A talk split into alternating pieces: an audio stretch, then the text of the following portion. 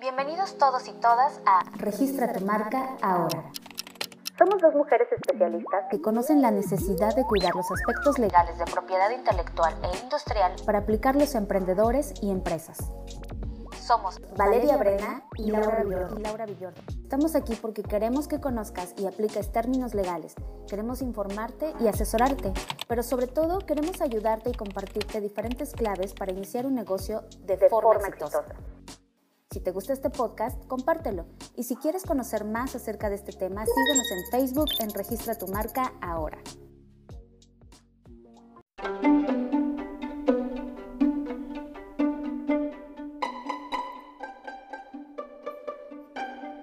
El tema del día de hoy es hablar acerca de las clases. Para registrar tu marca es necesario que conozcas el tipo de clase al que pertenece tu producto o servicio. Una clase es un conjunto de productos o servicios que guardan una relación entre sí o que tienen una característica común en función de su utilidad o uso, agrupados de acuerdo con una clasificación aceptada internacionalmente. ¿Por qué clasificar? La ley de la propiedad industrial señala que las marcas se registrarán en relación con productos y servicios determinados, y para obtener el registro, la solicitud presentada ante el instituto deberá señalar los productos o servicios a los que se aplicará.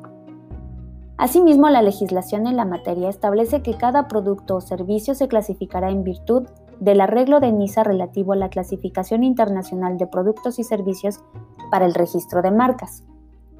Para distinguir los productos y servicios, la clasificación internacional cuenta con 45 clases, así como una lista alfabética de los mismos. Por ello, es importante atender a dicha clasificación a efecto de obtener el registro y señalar los productos y servicios que se desean distinguir. ¿Cómo se clasifica? Para clasificar el producto o servicio que se pretenda distinguir con una marca o aviso comercial, es necesario conocer los siguientes conceptos. Los productos son aquellos bienes o artículos que serán identificados por la marca, la marca colectiva o el aviso comercial.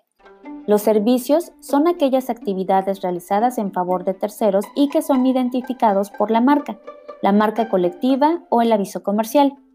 El giro comercial es la actividad económica desarrollada por parte de la empresa o establecimiento industrial, comercial o de servicios y que será identificada por el nombre comercial. Si bien la clasificación internacional no aplica para el nombre comercial, es importante conceptualizar el giro comercial para saber qué distingue el nombre comercial. Los títulos de las clases indican de manera general los sectores al que pertenecen en principio los productos o servicios, por lo que es conveniente señalar de forma precisa qué es lo que se desea distinguir atendiendo a la clasificación internacional. No confundas las clases de marcas con los tipos de marcas. Los tipos de marcas se dividen en marca nominativa. La marca nominativa son aquellas que identifican un producto o servicio a partir de una denominación pueden constituirse de letras y palabras y contener signos ortográficos que auxilien a su correcta lectura. Se conforman por elementos literales, así como por una o varias palabras desprovistas de todo el diseño. El solicitante se reserva el uso en cualquier tipo de tamaño de letra. Cuando tú rellenas la solicitud y solamente solicitas registrar una marca nominativa, en tu solicitud lo único que vas a agregar es el texto con el nombre de la marca que deseas proteger. También existe la marca innominada. Las marcas innominadas son aquellas que identifican un producto o servicio y se constituyen a partir de figuras, diseños o logotipos desprovistos de letras o palabras. En este caso, lo único que vas a registrar es un gráfico sin letras ni palabras. Esto dependerá de la estrategia con la que tú quieras proteger tu marca de servicios o productos. También existe y se puede registrar la marca tridimensional. Las marcas tridimensionales son los envoltorios, empaques, envases, la forma o presentación de los productos en sus tres dimensiones, alto, ancho y fondo. Deben estar desprovistas de palabras o dibujos, es decir, sin denominación ni diseños. Así como lo oyes, también puedes registrar marcas tridimensionales. Y bueno, Al final, puedes también elegir hacer un registro de marca mixta. En este caso, las marcas mixtas se constituyen de la combinación de cualquiera de los tipos de marcas anteriores, por ejemplo, denominación y diseño, denominación y forma tridimensional, diseño y forma tridimensional, denominación, diseño y forma tridimensional. Todo depende de qué es lo que deseas proteger. ¿Qué tipos de marcas existen? En el clasificador de productos y servicios, eh, nosotros tenemos que especificar exactamente lo que nosotros queremos proteger a partir de lo que acabo de mencionar. Y esto dependerá mucho principalmente de la búsqueda fonética y de la búsqueda figurativa que se haga previo a solicitar el registro de marca. Por eso es tan importante conocer cuáles son los tipos de marca que existen y qué es lo que nosotros deseamos proteger. Ahora, cuando tú eliges hacer el registro de marca, pues lo primero que tienes que elegir es qué es lo que yo quiero proteger a través de esta marca y para eso está el clasificador de productos y servicios. Con el registro de una marca o aviso comercial lo que se protege es el signo distintivo con el que una persona física o jurídica, emprendedor o empresa, identifica su producto o servicio que ofrece en el mercado, es decir, el nombre que se le da a una marca de automóviles como Ford, o a un refresco como jarritos, más no el producto o servicio en sí. Cada producto o servicio se clasificará en virtud del arreglo de NISA relativo a la clasificación internacional de productos y servicios para el registro de marcas, clasificación de NISA, tratado internacional del que México forma parte desde el año 2001. El clasificador internacional de productos y servicios para el registro de marcas es la herramienta que se utiliza para realizar una correcta clasificación de productos y servicios. Se divide en 45 clases. De la número 1 a la número 34 es para productos y de la clase 35 a la clase 45 es para servicios. ¿Dónde te puedes enterar de qué tipo de clase es el que más conviene a tu marca? Es muy sencillo, lo único que tienes que hacer es entrar a clasnisa.impi.gov.mx. Y quiero darte un ejemplo para que sepas más o menos a lo que te vas a enfrentar.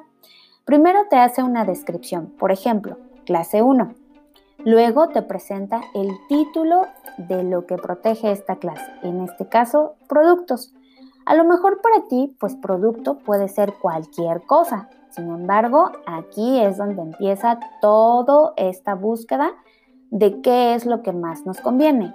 En este ejemplo, la clase 1 protege productos químicos para la industria, la ciencia y la, y la fotografía, así como para la agricultura, la horticultura y la silvicultura resinas artificiales en bruto, materias plásticas en bruto, composiciones para la extinción de incendios y la prevención de incendios, preparaciones para templar y soldar metales, sustancias para curtir cueros y pieles de animales, adhesivos, pegamentos para la industria, masillas y otras materias de relleno en pasta, composta, abonos o fertilizantes, preparaciones biológicas para la industria y la ciencia esto nos sirve porque al momento de que nosotros rellenamos la solicitud, lo que nos solicita el INPI es que seamos específicos con respecto a lo que nosotros queremos proteger, porque como te habrás dado cuenta, la clase 1, por ejemplo, protege muchas cosas, pero no es a lo mejor a todo lo que tú te dedicas. Entonces, lo que te solicita el INPI es sé específico. Entonces tú lo único que tienes que hacer pues es especificar exactamente qué es lo que deseas proteger y a qué clase corresponde. Ahora bien, en este sitio en el que yo te acabo de recomendar viene también una nota explicativa. Acuérdense que estamos con el ejemplo de la clase 1.